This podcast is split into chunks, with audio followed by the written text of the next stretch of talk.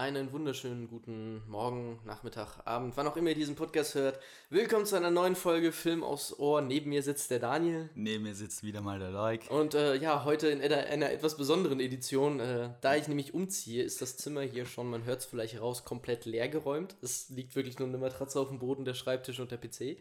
Und der gute so Daniel äh, sitzt auf einem Karton, weil wir ich nur noch einen Stuhl haben. Ich sitze auf dem Karton.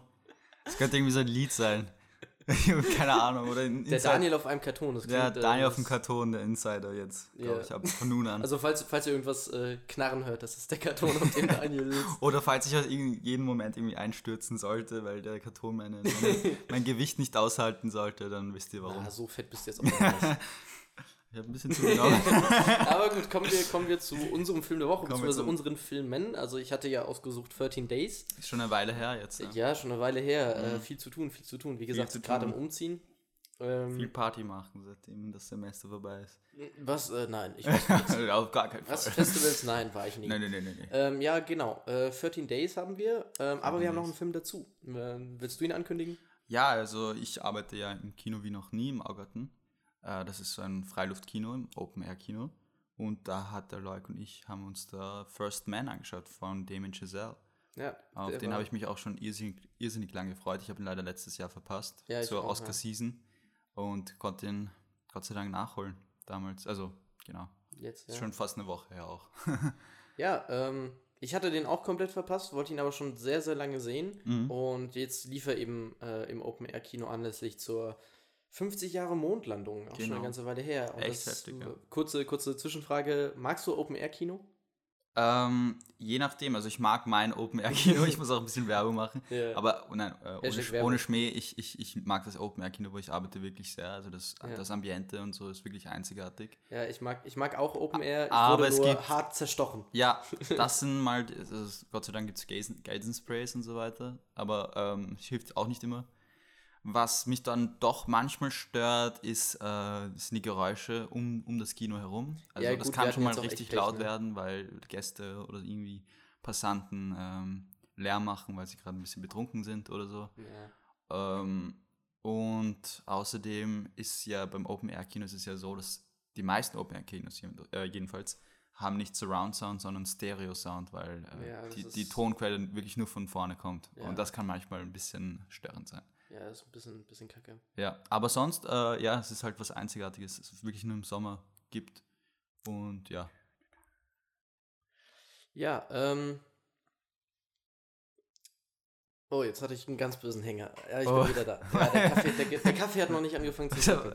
Ich dachte, du hast gerade irgendwie sogar gerade in die Luft geschaut und ich dachte so, oh shit, was passiert ja, ich, jetzt? Ich Technischer Fehler oder so. Ah ja, also das wird so eine Folge. Nein, okay, äh, Butter bei die Fische. Also wir haben heute zwei Filme.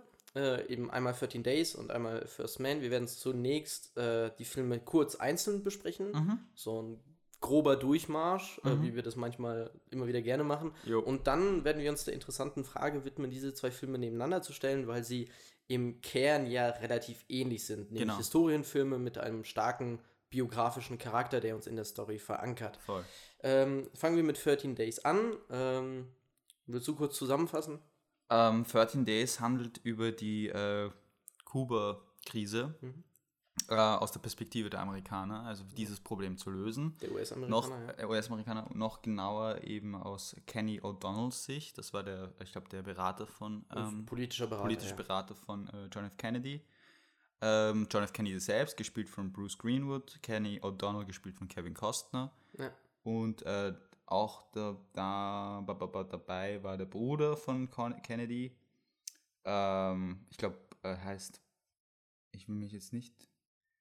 Robert, genau, Bob. Ja, Bob F. Bob. Kennedy, gespielt von Stephen Culp. Also die drei sind äh, die, Haupt, ja, die Hauptcharaktere. Hauptcharaktere in dem Film. Äh, Regie geführt hat Roger Donaldson. Äh, rausgekommen ist der Film 2000, 2000 äh, genau. Mhm. Ähm, ja, prinzipiell der Film handelt eben über die Kuba-Krise aus der Sicht der, aus dieser drei, aus der Sicht dieser drei äh, Hauptcharaktere, bio, also sehr historisch geprägter Film natürlich. Ähm, und prinzipiell fand ich den Film, äh, um jetzt gleich mal auf meine Kritik einzugehen, fand ich den Film okay. Ich war teilweise etwas, also schon teilweise etwas gelangweilt von, mhm. der, von der filmischen Perspektive einfach, weil er sehr es gab Books. so kleine, wir haben eh schon drüber geredet, ja. es gab kleine äh, Momente, die wirklich ähm, gut geschnitten waren, und zum Beispiel so von Transitions mäßig und so. Äh, aber im Großen und Ganzen hat mich der Film jetzt nicht wirklich umgehauen im mhm. Vergleich zu First Man. Aber dazu kommen wir noch später. Ähm, ja. Es sind auch Filme aus ganz verschiedenen Zeiten. Also der ist 2000 rausgekommen. First Man hatte, ist ein ziemlich neuer Film. Ähm, also ich, ich bin nicht so ein Fan von Filmen, die einfach so eine, eine Geschichte, also, also wie ein Dokumentarfilm, so die Fakten aufzählen und äh, der Film sehr dadurch sehr steril wirkt irgendwie, also sehr wenig ähm, man merkt, der Style zum Beispiel, also ich, ich bin nicht so ein Fan von Leuten, die halt ihren Style so in den Vordergrund stecken und so, aber der Film hat halt wirklich sehr, sehr wenig, dass irgendwie diesen Film mhm. von einem, sagen wir mal, TV-Film äh, unterscheiden würde. Es gibt natürlich Momente, wo du dir denkst, da ist sehr viel, da ist die Produktion gerade, äh, also die, die, die generelle Produktion sieht da an diesen, an diesen Szenen ziemlich hoch aus und dann gibt es manche, wo du denkst, keine Ahnung, das ist gerade einfach nur Shot, Reverse Shot, es ist irgendwie so einfach, ich könnte den Artikel auf Wikipedia durchlesen und es wird aufs Gleiche hinauskommen. Äh, und so hatte ich mehr oder weniger das Gefühl, während ich den Film geschaut habe. Also ich würde sagen, dass ich jetzt mich nicht wirklich mit diesem Film beschäftigt habe, so wie mit anderen Filmen. Mhm. Und das liegt nicht daran, dass ich nicht historische Filme mag, sondern dass ich einfach nicht historische Filme mag, die nicht wirklich was, was versuchen, was Neues zu machen mit diesen, mit diesen Subgenre, mit diesem Genre eigentlich. Ja. Mhm. Wie siehst ja. du das? Ähm, es ist so ähnlich. Also ich mag den Film ein bisschen mehr, wobei da muss man halt sagen, ich bin halt auch einfach von uns beiden der größere Geschichtsnerd. ähm, ich würde aber nicht sagen, dass ich nicht Geschichte interessant finde. Nein, nein, ich, hab, ich, ich, ich bin, auch ich bin auch super geschichtsinteressiert und so weiter. Auf jeden Fall. Sage sag ich auch gar nicht. Ich will damit nur sagen, ähm, mich, der Film hat bei mir halt einfach einen leichteren Zugang, weil die. Kuba-Krise mhm. eins meiner Lieblingsgeschichtlichen okay. Themen ist. Ja. Ähm, Kalter Krieg genauso. Da, hm? Kalter Krieg auch. Ja, so. sowieso. Also ja. diese, diese ganze Epoche interessiert ja, mich ja. total. Ist echt voll interessant. Ähm, ich hatte auch mal äh, meine, in, in meiner Geschichtsabiturprüfung kam dann eben auch die, die Diskussionsfrage, ob, ob der Begriff Kalter Krieg überhaupt angebracht ist. Mhm. Und einer der Momente, wo der eben am wenigsten kalt war, ist halt natürlich die Kuba-Krise. Ja. Weil das war äh, heiß. Und Ziemlich heiß genau, deswegen, deswegen ist halt so, alleine von der Thematik, weil ich da auch so viel mitbringe an eigenem Wissen, an eigenem Interesse, hat es der Film halt leichter bei mir gut anzukommen. Mhm. Aber ich muss dir halt recht geben, er ist halt extrem beide Books. Ja. Ähm, also dem Lehrbuch nach. Es gibt genau ein, so zwei Momente, die wirklich interessant sind. Äh, ja. Du hast schon einen Cut erwähnt, den hatten wir im Vorgespräch schon. Mhm. Es gibt diese eine Szene, bevor Kennedy zu den Medien spricht und ankündigt, dass eben sie diese Raketen auf Kuba entdeckt haben.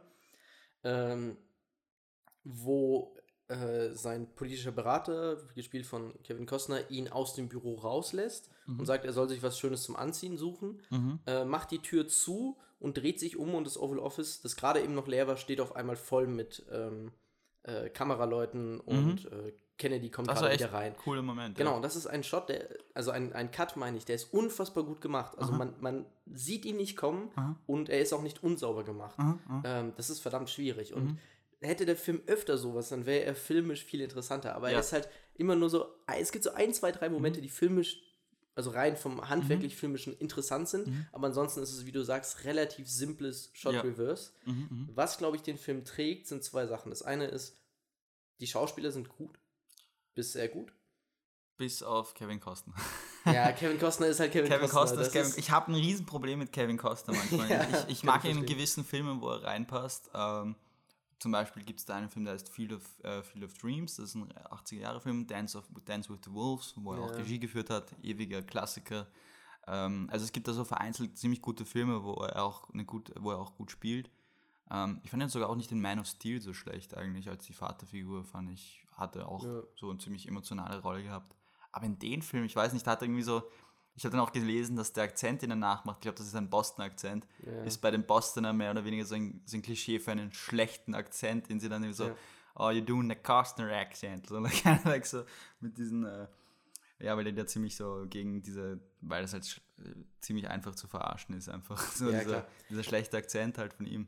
Aber dafür ist halt der, der Kennedy umso besser gespielt. Kennedy, Bruce Greenwood ist ein genialer Schauspieler. Ich mochte den Typen schon ewig. Also es gibt auch einen Film auf Netflix, ja, Gerald's Game, wo er auch ziemlich cool ist. Ja. Und ähm, ja, also er hatte wirklich so diese, diese kleinen Ticks. Er hat manchmal, habe ich auch schon mal gesagt bei dir, zu dir, ähm, gibt es so eine Szene, wo er irgendwie so mit, einem, mit diesem Militäroffizier spiel, äh, spricht und äh, du weißt, dass er ihm gerade, was er ihm gerade mitteilt, also der Militäroffizier, dass er das ein bisschen verachtet und er nicht so begeistert von, den, von, von dem Vorschlag ist, vom Rat.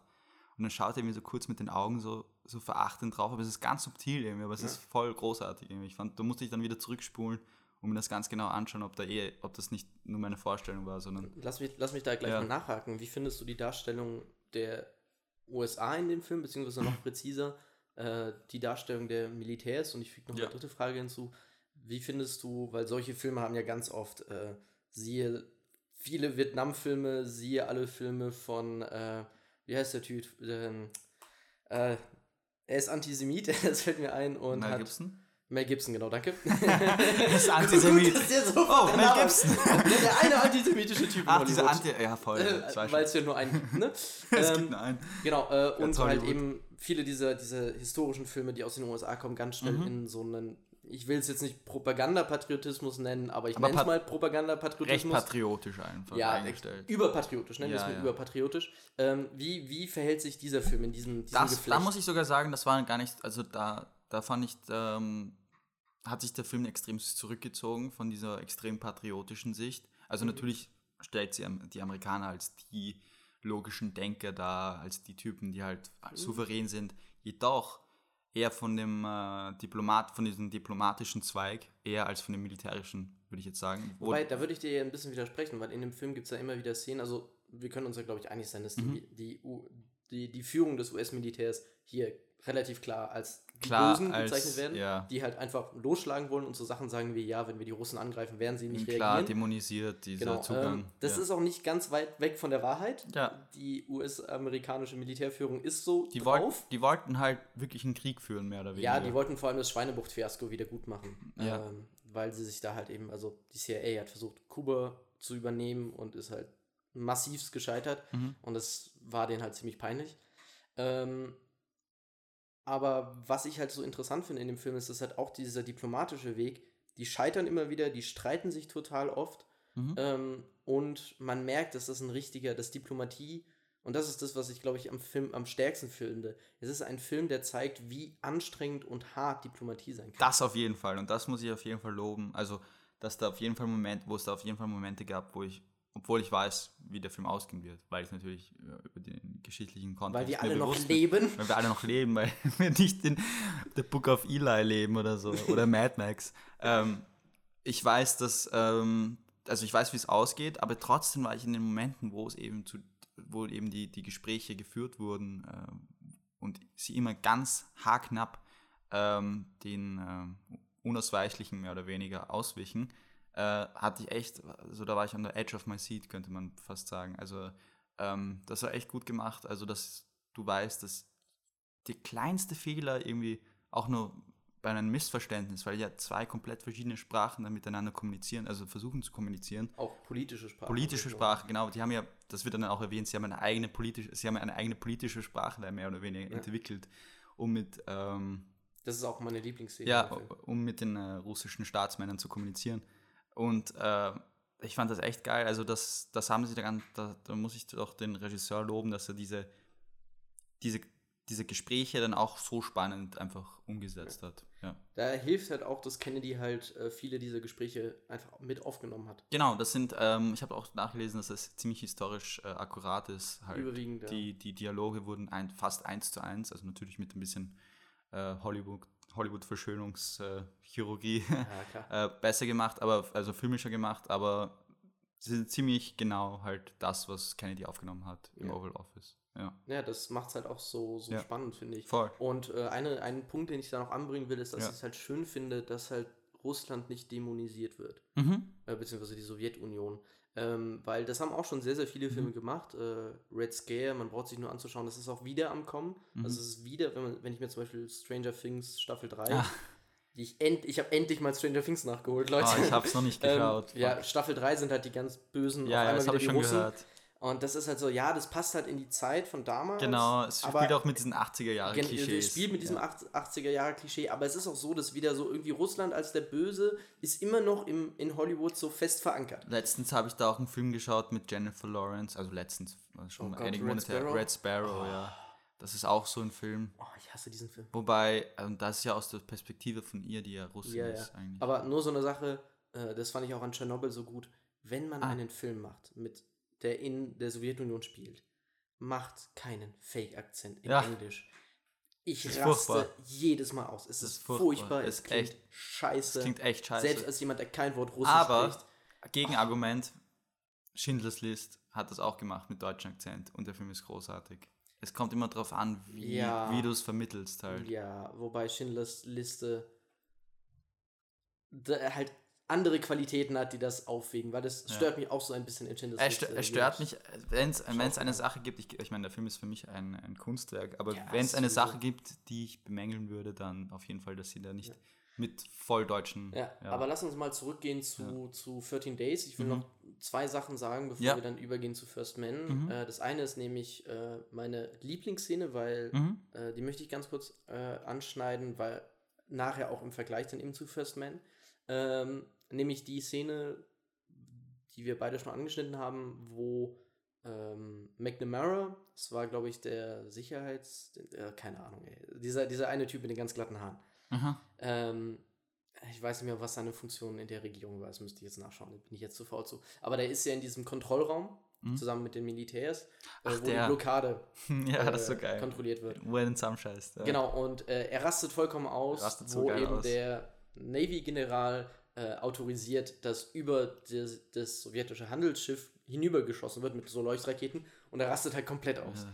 Und dann kommt sozusagen ein Exposition-Dump, nämlich er erklärt, dass diese Blockade eigentlich, was wir schon erwähnt haben, diplomatische Sprache ist. Und zwar genau. eine ziemlich einzigartige Art zu kommunizieren mhm. ähm, in der politischen Diplomatiegeschichte. Mhm. So, und das ist einerseits meine Lieblingsszene. Andererseits, ich werde genauer darauf eingehen, wenn wir über First Man reden. Es ist halt wieder einmal eine dieser Szenen, wo Figuren so reden, wie sie in Wirklichkeit nie reden würden, aber damit wir Normalos das halt verstehen. Ja, ja. Ich glaube nicht, dass McNamara einem US-Militär hat erklären müssen, dass diese Blockade auch eine politische Kommunikationsfunktion. Aber das ist ja nicht, glaubst du, das wurde, äh, ist ja auch sicher nicht erfunden, dass, nein, dass, nein, mit, dass die da Leuchtraketen abgeschossen nein, haben. Nein, das, das glaube ich nicht. Okay. Und ich glaube auch, dass McNamara dann ich glaub, den da Verantwortlichen dann, zusammengeschissen hat. Also, da gab es schon eine Zusammenschisserei, aber das mit diesem Exposition Dump ja. war sicher natürlich so ein Kinomoment, würde man jetzt sagen. Genau. Ja. Da kommen wir, wie gesagt, bei First Man nochmal drauf zurück. Mhm. Ähm, das war die eine Sache, die ich kurz anschneiden wollte. Hast du eine Lieblingsszene in dem Film? Oder ähm, also es gibt mehrere Sachen, die ich lobenswert fand. Also auf jeden Fall äh, eben die, die schauspielerische Leistung und äh, manche, äh, teilweise die, die äh, wie das Skript oder wie äh, eins von den beiden, das Skript oder die Regieführung, eben um diese, um das alles ein bisschen spannender zu machen. Äh, obwohl die Real-Life-Geschichte ja auch total spannend ist.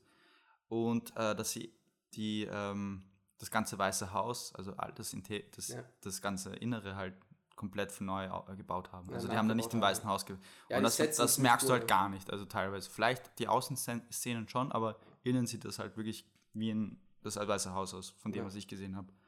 Ähm, meine Lieblingsszene, ich fand's cool, ähm, mit den Flugzeugen, wo sie die Fotos geschossen haben und der eine Pilot gesagt hat, dass es äh, Vögel waren und, dann ja. er, und das, dass er mehr oder weniger die Militärgenerierten auch angelogen hat.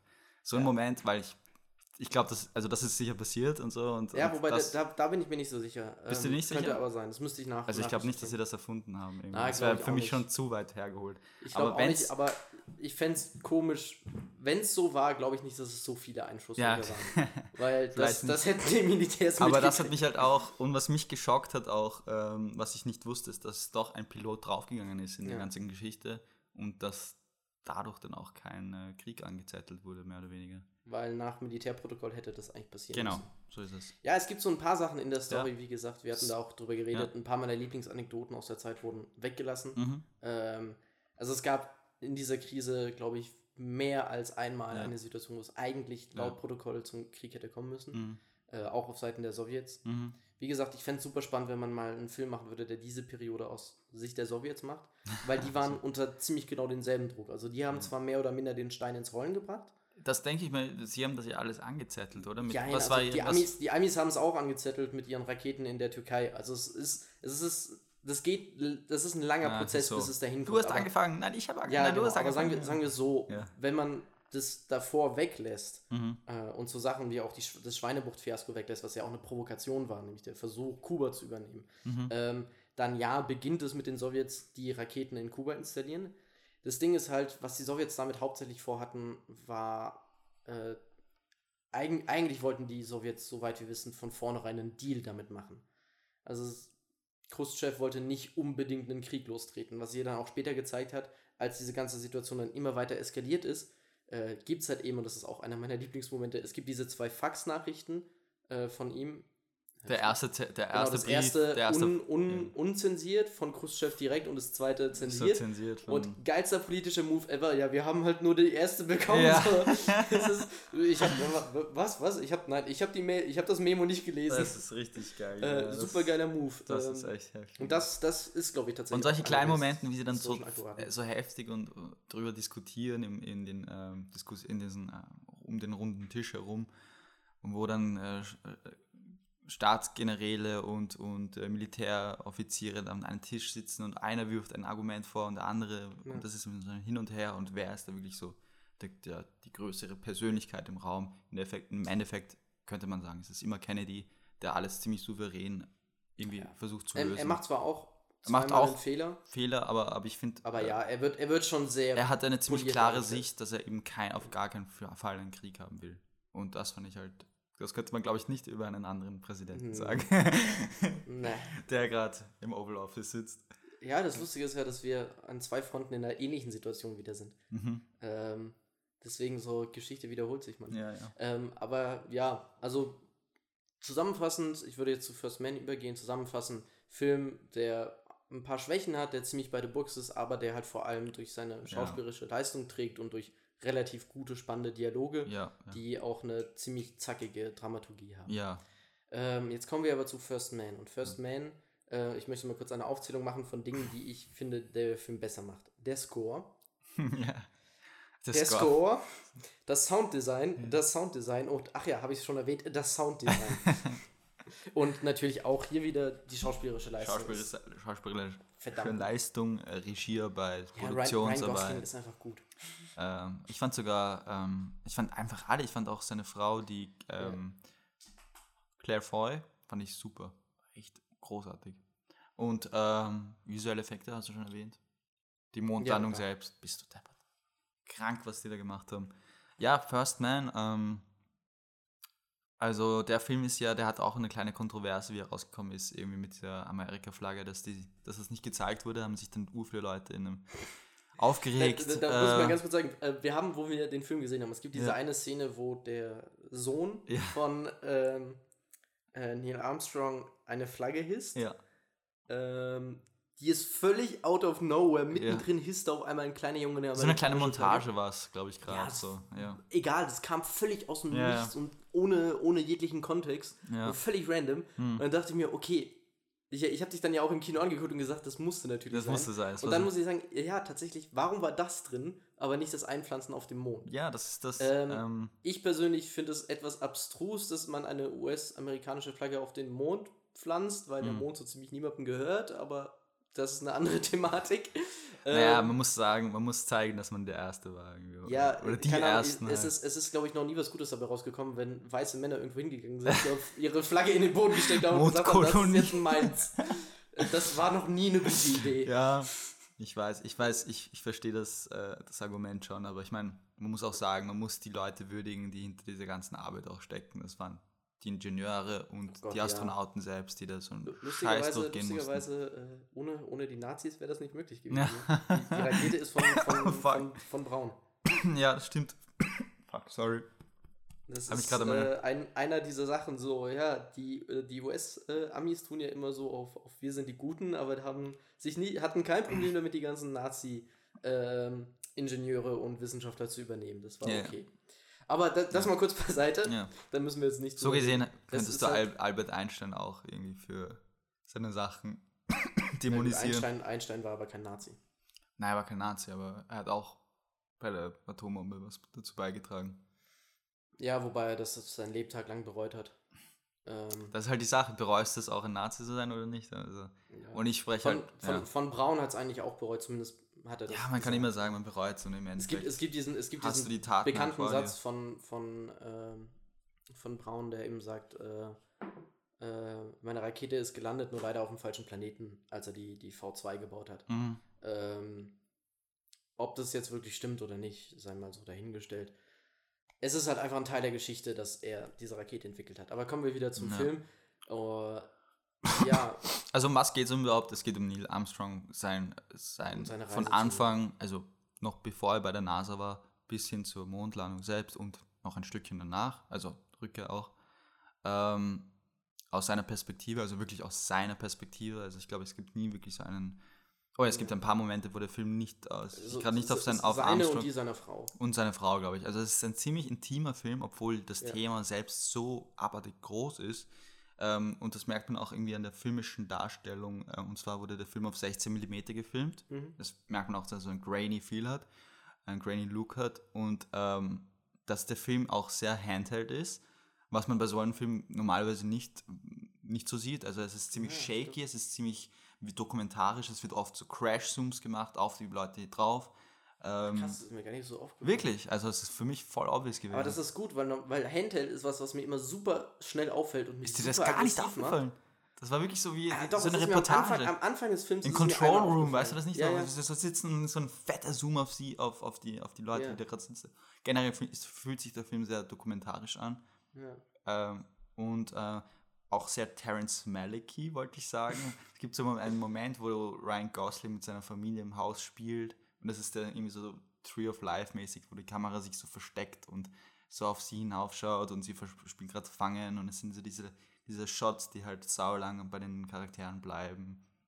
Und generell so, ein, so, so, eine Art von Film ist es halt, das ist nicht so ein Film wie ähm, Apollo 13 zum Beispiel, wo der Film sehr klar strukturiert ist, so von, ähm, keine Ahnung, die, die, die Shots sind so auf, es gibt diesen Establishing, Establish, Establishing Shot, äh, diese Dollies und so weiter, sondern der Film ist sehr, ja, sehr, sehr heftig einfach gefilmt, finde ich irgendwie. Ja. Sehr grounded, würde ich sagen. Das ist, das ist ja auch so die, eine, eine beliebte Herangehensweise bei mhm. historischen Themen, mhm. das ist bei 13 Days ja auch so, mhm. ist, du nimmst dir eine Figur, mhm. die sozusagen das Publikum in dieser Situation verankert, mhm. die dann den Film tragt. Bei, genau. bei 13 Days ist es eben Kevin Charakter. Also den typischen amerikanischen Vater spielt mit den christlichen äh, Werten und so weiter. Ja, klar. Ja. Also das ist auch durchaus ein ja. Kritikpunkt, den, ja, den, man anbringen kann. Äh, wie gesagt, ich finde... Ich finde, man hätte den Film eigentlich generell aus Kennedys Perspektive machen können. Finde ja, ich, wäre viel interessanter gewesen. War wahrscheinlich. Andererseits ja. äh, ist halt aus Kennedys Sicht einen Film zu erzählen schwieriger. Sicher. Ähm, ja. Aber hier bei 13, äh, bei First Man mhm. äh, ist eben Neil Armstrong der, der ankernde Charakter. Ähm, mhm. Alle anderen, die auf der Mission dabei waren, kommen nicht so gut weg irgendwie. Also wir ja. haben uns ja darüber unterhalten, dass äh, Buzz Aldrin. Buzz Al ich habe es gelesen, Buzz Aldrin Ultra Arschloch war in Wirklichkeit wird. wirklich ein Arschloch. Also ähm, ja. aber er hat wirklich so, also man muss sagen, ähm, also der Film zeigt halt die, die, also zeigt ganz klar Neil Armstrongs äh, Freunde und auch ein bisschen so die Leute, die er ein bisschen verachtet. Ja. Und äh, es kommt gar nicht so rüber. Ich meine, ich habe es davor habe ich auch eine, ähm, weil 50 Jahre Mondlandung war, habe ich einen anderen Film gesehen über die Mondlandung. Ähm, der hieß For All Mankind. Da sieht man halt ja, wirklich. Oh, verdammt, äh, da klingelt die Post. Wir müssen ganz kurz Pause machen. Wir sind gleich wieder da. So, äh, da sind wir wieder. Entschuldigung für die Unterbrechung. Äh, wie gesagt, wenn die Post klingelt, dann ja, muss Solch, man halt rangehen. Sowas kann halt passieren. Also wir waren gerade bei dabei, dass nächstes Mal bist du draußen. vom Podcast. Nächstes Mal canceln wir den gesamten Podcast und fangen wieder von vorne an. Ich das ganze Teil allein. Was, was für auf Pause drücken. Ja. Ähm, wir waren bei, dabei, dass Buzz Aldrin wie das Ultra-Arschloch ah, dargestellt ja, wird. Ja, also man sagt halt ganz klar, dass der, der Buzz Aldrin irgendwie nicht so ein cooler Typ war. ein bisschen eingebildet, ein bisschen egoistisch. Mhm. Ja, aber Dafür wird halt Neil Armstrong umso, äh, in dem Film halt umso besser dargestellt. Mhm. Ich glaube, seine große Schwäche ich glaube nicht umso besser, einfach, dass er auch einfach ein, ein Typ ist, der halt sehr, sehr viel durchgemacht hat. Der auch sehr Angefangen, verschlossen ist. Ja, auch ein ziemlich verschlossener Typ ist eigentlich ja. in Wirklichkeit. Also damals halt. Und äh, das liegt halt auch daran, also an dem Tod seiner Tochter, ähm, Tod seiner Kollegen. Tod seiner Kollegen, das auch extrem arg war, ähm, wie es gemacht wurde, weil du Soundeffekte angesprochen ja. hast. Das ist so ein Moment gewesen, wo du drinnen in der Kapsel sitzt vorne ja. im Cockpit und das Knirschen, das Knarren und, und, und die, und die, also es gibt so Close-Ups auf die ganzen Schrauben und ja, das, oh Gott, Alter, manche Sachen noch mit, mit noch irgendwie so Superkleber befestigt wurden und, und dann das. Äh, Ein, einer meiner Lieblingsshots in dem ganzen ja. Film ist, wo sie bei dem einen Test, äh, ist Gemini noch gewesen, ja. irgendwie der Gurt nicht zugeht und jeder mit einem Schweizer Taschenmesser dieses scheiß Plastikstück raus. Das, das, sind immer so diese kleinen Anekdoten, die für mich Geschichte immer so faszinierend macht.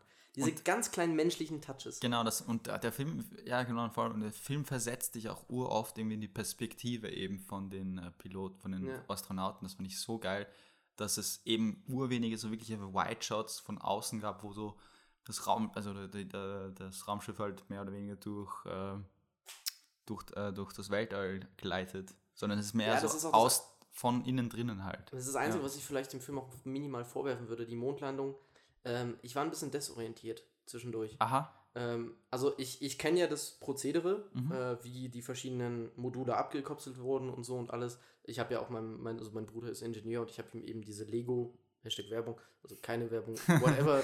es, es, gibt von Lego halt so ein Riesenmodell äh, ja. von, dieser, von dieser Rakete, von der, von der Apollo 11 Mission und die habe ich ihm eben geschenkt und da kann man die Module auch einzeln auseinandernehmen mhm. und die Mondlandung quasi nachspielen. Mhm. Ähm, ja, wir sind erwachsen und spielen mit Lego, ja. Echt, warst du desorientiert? Also ich habe das immer gecheckt, ja. irgendwie, wo ich gerade war, mehr oder weniger. Oder soll vielleicht auch desorientiert sein. Es soll ein bisschen desorientiert sein. Ja. Also, ich habe immer ähm, gecheckt, was passiert, mehr oder weniger. Ja, also ich, ich auch. Ja. Ähm, aber es gibt, zum Beispiel, du hast ihn erwähnt, Apollo 13 löst es, glaube ich, ein bisschen besser mit, äh, Messer, besser, mhm. löst es ein bisschen besser mit klaren Shots von, wir machen jetzt die Transition ins nächste Modul. Ja.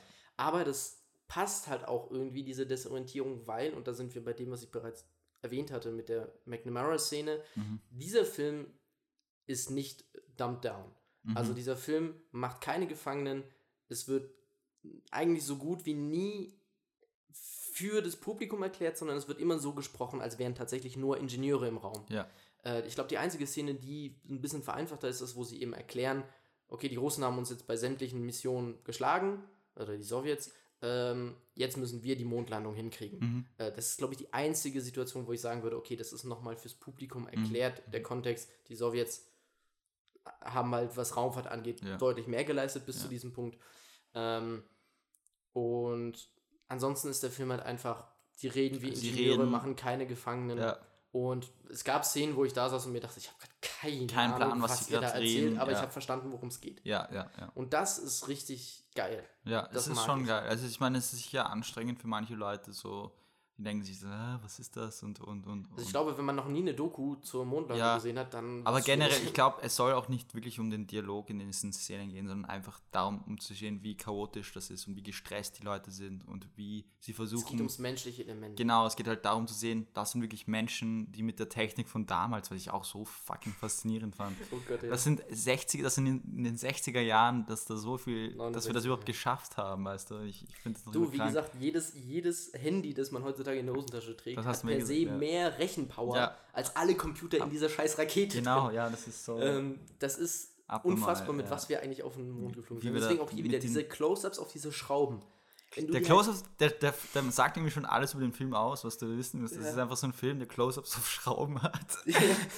und, und, und du wirst dadurch unnervös. Genau, weil, weil, und da sind wir halt beim Sounddesign. Ja. Weil normal, ein einfacher Close-Up auf eine Schraube ja. würde keine Emotion bei uns auflösen. Ja. Aber dann kommt dieses geniale Sounddesign mit diesen Quietschen, diesen Metallgeräuschen dazu. Und dann bist du halt gleich so, oh mein fucking Gott. Das ist halt, diese Astronauten trennt halt vom Vakuum des Raums ein bisschen Metall, Aluminium und was auch immer da noch ja. in der Rakete verbaut war. Ja. Aber so viel ist das nicht. Ja. Sehr genau wie wenn ich in dem Flieger sitze, muss ich mir halt immer denken, so zwischen mir und äh, dem Riesenabsturz sind äh, sorry für alle Menschen, die Flugangst haben und ja. gerade zuhören, sind halt so ein paar Blechdinger. Zentimeter Blech. äh, toll, danke. Ja. äh, danke dafür.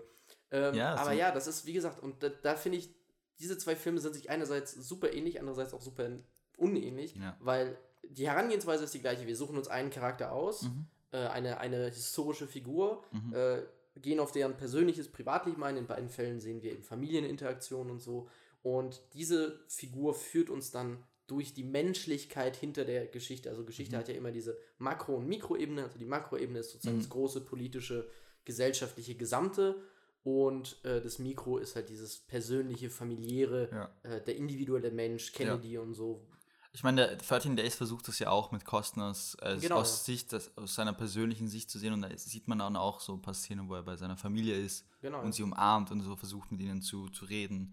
Mit seinem ähm, Sohn ganz viel. Aber das ist halt ja. voll in den Hintergrund geschoben im Vergleich zu hier, wo das genau. komplett, also das genau. Main Aspect ist. Bei First Man ist der Main Aspect eben dieses familiäre, auch der Umgang mit Trauer so. Mhm. Ähm, bei 13 Days ähm, liegt halt der Fokus auf das Menschliche in der Krisenhandhabung. Mhm. Ähm, aber trotzdem ist die Herangehensweise eine ähnliche. Ja. Ähm, wo die Filme sich essentiell unterscheiden, ist halt First Man traut sich. Einiges, First Man traut sich filmisch einfach. Ja, traut sich viel mehr äh, filmisch und auch künstlerisch, finde ich. Der Film hat irgendwie so eine so eine Indie, so eine Indie, ähm, ein bisschen, ja. So ein Indie-Feeling, finde ich. Ein, ein, sehr hohes Budget Indie-Feeling. Ein hohes ja. Budget, aber fühlt, fühlt sich trotzdem irgendwie so kondensiert an, finde ja. ich irgendwie.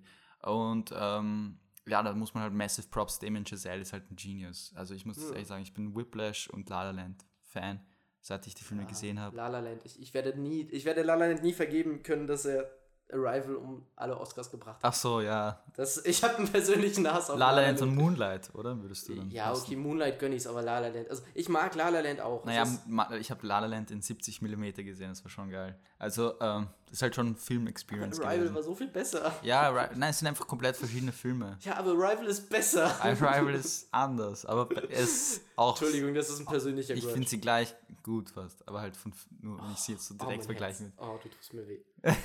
ich weiß nicht mehr, ob ich einen Podcast mit Arrival ist ein klügerer Film, wenn man es so sieht. Danke.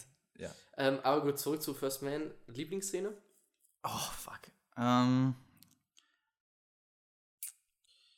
Lieblingsszene, die Mondladung selbst, glaube ich, wie dann plötzlich die Musik von Justin Hurwitz einsetzt, dieses und es ist so geil. Ich habe den ganzen Du Film erwähnst die Musik und ich werde, also ich mag auch die Mondszene am Ich habe so fucking Gänsehaut bekommen, Mann. Das ich mag auch die Mondszene am liebsten, aber ich mag sie dann, wenn sie still ist. Ja, die stillen Szenen auch. Das hat mich auch ein bisschen so an Interstellar ähm, ja. erinnert, diese, wo Christopher Nolan auch versucht hat, Stille einzubringen. Das Ding ist, ich finde ja. viel zu wenig Filme trauen sich still zu sein. Staun, trauen es gibt ähm, kleine, kleine Anekdote aus meinem filmischen äh, Erfahrungswerdegang. Das allererste Mal, wo ich The Graduate geguckt habe, mhm. äh, Reifeprüfung, mhm. ähm, gibt es diese eine Szene, wo er zur Kirche rennt und mhm. man nur seine Schritte hört und es komplett leise ist. Mhm. Und ich weiß noch, das war relativ früh in meiner filmischen Sehentwicklung und ich drehe mich zu meinem Bruder, mit dem ich den Film schaue und sage, warum ist da keine Musik, warum ist denn das so leise? Mhm. Da ist mir zum ersten Mal aufgefallen, in den, in den mhm. allermeisten Filmen hast du immer andauernd Background-Musik und background Immer Sound, Sound, Sound. Immer ja. Sound, Sound, Sound. Die Filme sind nie wirklich leise. Und in dem Film gab es das in Unmasked, fand ich irgendwie. Also genau. da gab es wirklich Momente, wo das ganze Publikum extrem still war und ja. Und es war irgendwie so eine Spannung aber auch. Ja. Äh, großartige Szene aber auch, wo, ähm, ich glaube, das war Gemini, wo sich das Raumschiff so unendlich lang dreht einfach und ich habe so eine fucking Panikattacke bekommen fast.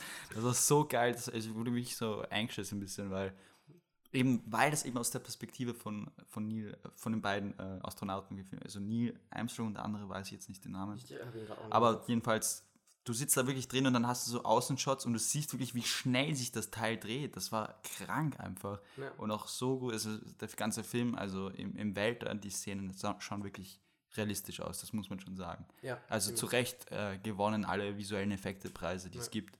Und ähm, ja, also das sind so, also vor allem die Raumschiffs, also die, äh, die Raketenszenen sind alle großartig gemacht. Auch gesagt, die also Szenen, also, aber.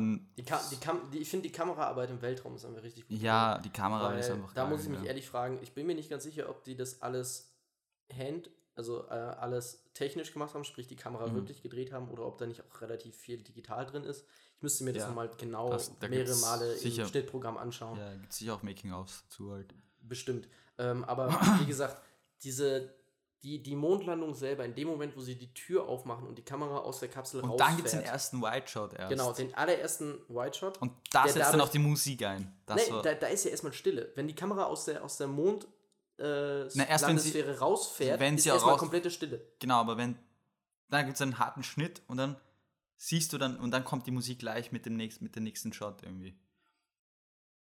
Sicher, ganz sicher, das muss ich dir dann Tür zeigen. Aufmachen nicht, wenn die die Tür aufmachen, wo der erste White Shot ist, wo diese. Achso, ähm, ja, wo die, die Kapsel Raum landet, Kapsel, da ist noch Musik. Genau, ja. absolut. Ja, ja. Ähm, mein, mein Punkt ist, die Szene finde ich dann ab dann richtig geil, wenn sie ihm die Tür aufmachen und diese lange Sequenz ist, die relativ still ist. Ja. Die ist dann auch so lange still, glaube ich, bis er dann tatsächlich auf der Mondoberfläche aufgelandet ist Mhm. und dann sogar noch ein bisschen länger.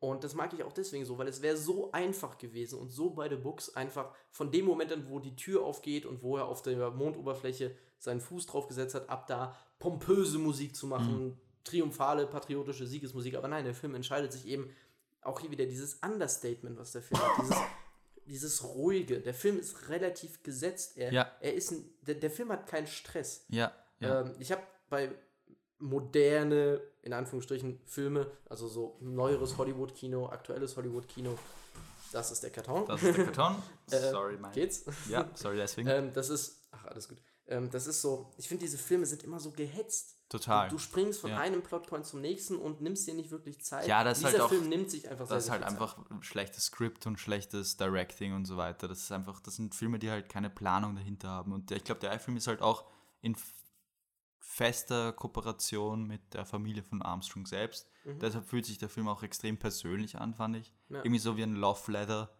So wirklich wie ein Liebesbrief an das Paar, an die Armstrong- Armstrong-Familie, finde ich. Boah, ich will mir aber auch nicht vorstellen, was für ein Stress das wird. Das Ja. ist auch eine super interessante Perspektive, dass Mhm. halt so sehr auf die Frau eingegangen Ja. wird.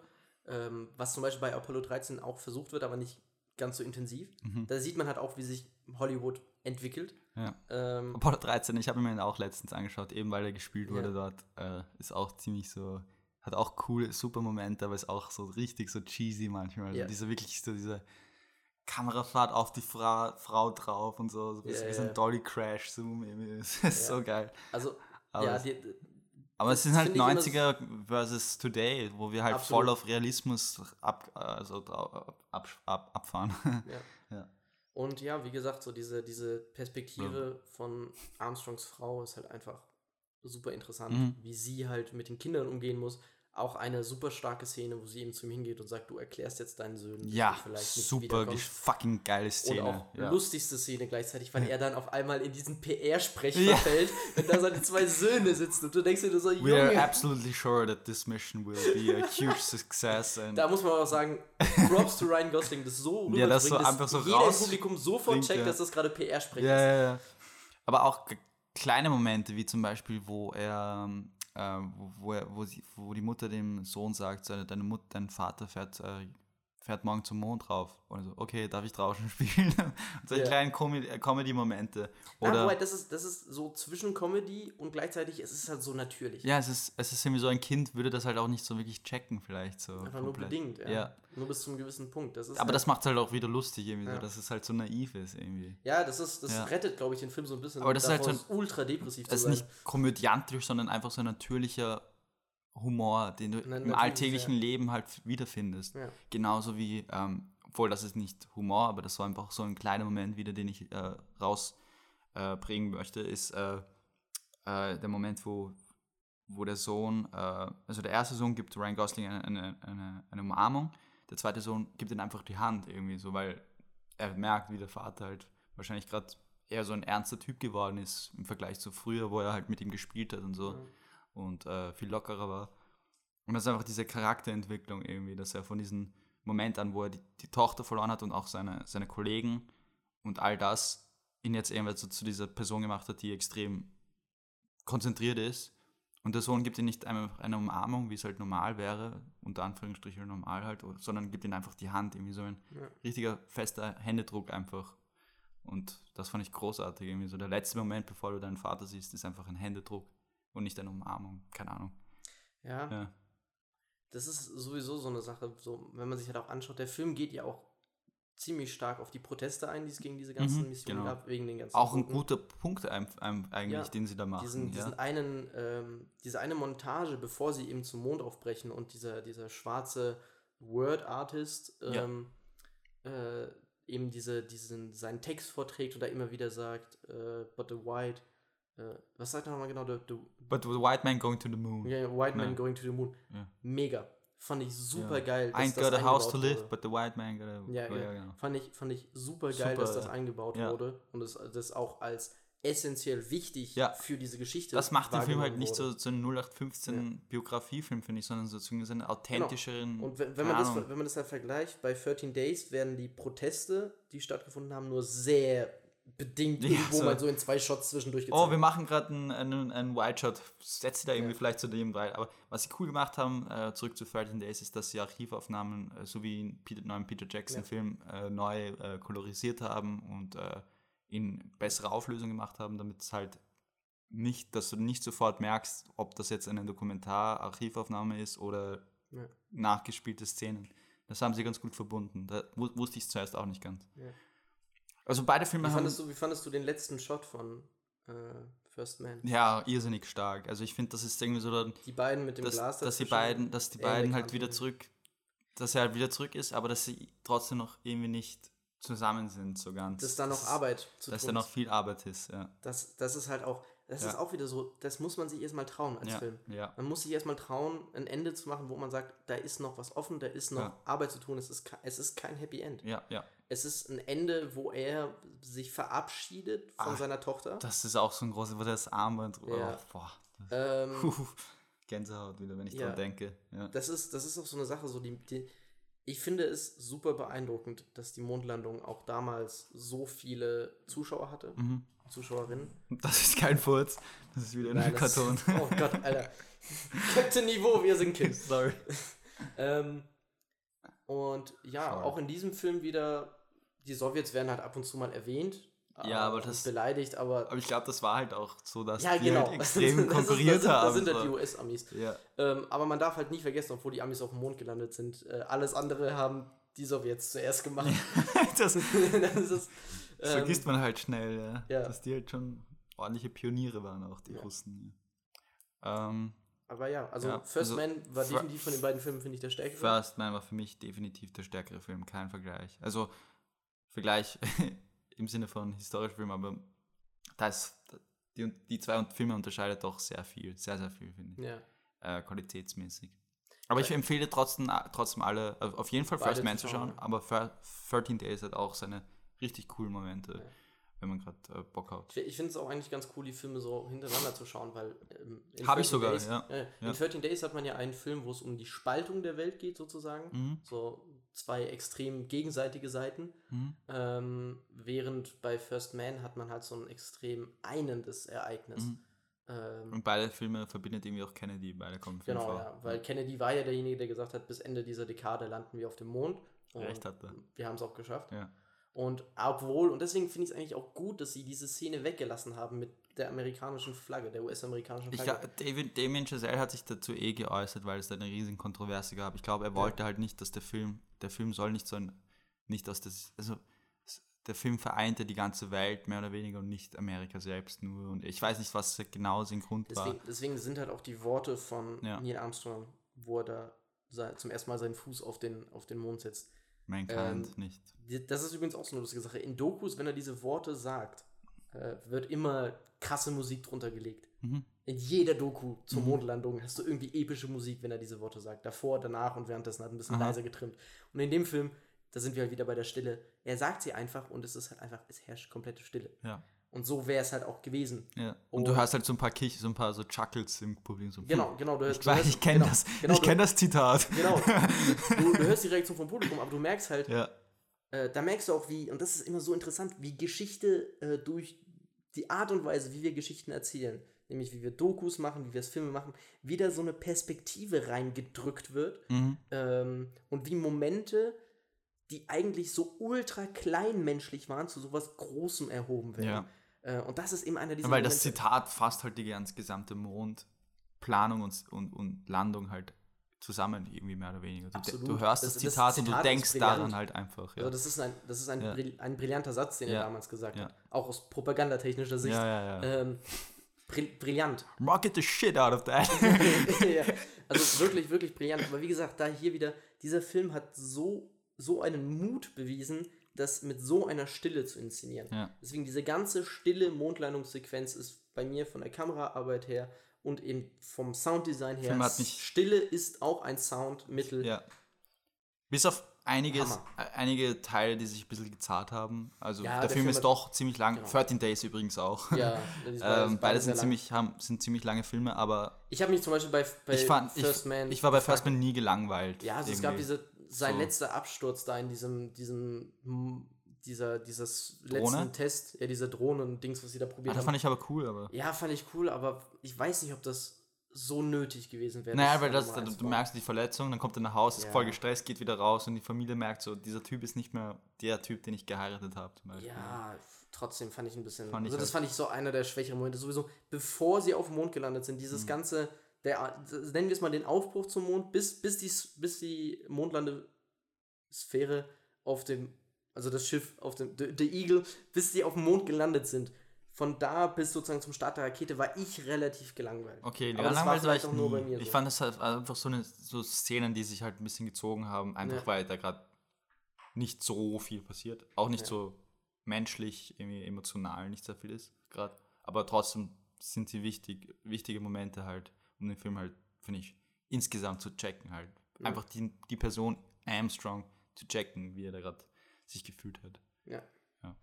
Also insgesamt, äh, ja, First Man für mich eindeutig ein Film, den ich, äh, den ich, den ich sehr schätze. 13 Days, ein Film, den ich, wo ich froh war, dass ich ihn auf jeden Fall gesehen habe, aber ja. den ich halt, über den ich mich halt nicht sehr viel, äh, also an dem ich mich halt wahrscheinlich nicht so oft erinnern werde. Ja. Das ist mein Abschlusswort, würde ich sagen. Ja, mein Abschlusswort ist, 13 Days ist ein Film, den ich immer wieder gerne gucke, weil ich mhm. die Dialoge halt besonders mag und mhm. das Thema einfach total mag. Mhm.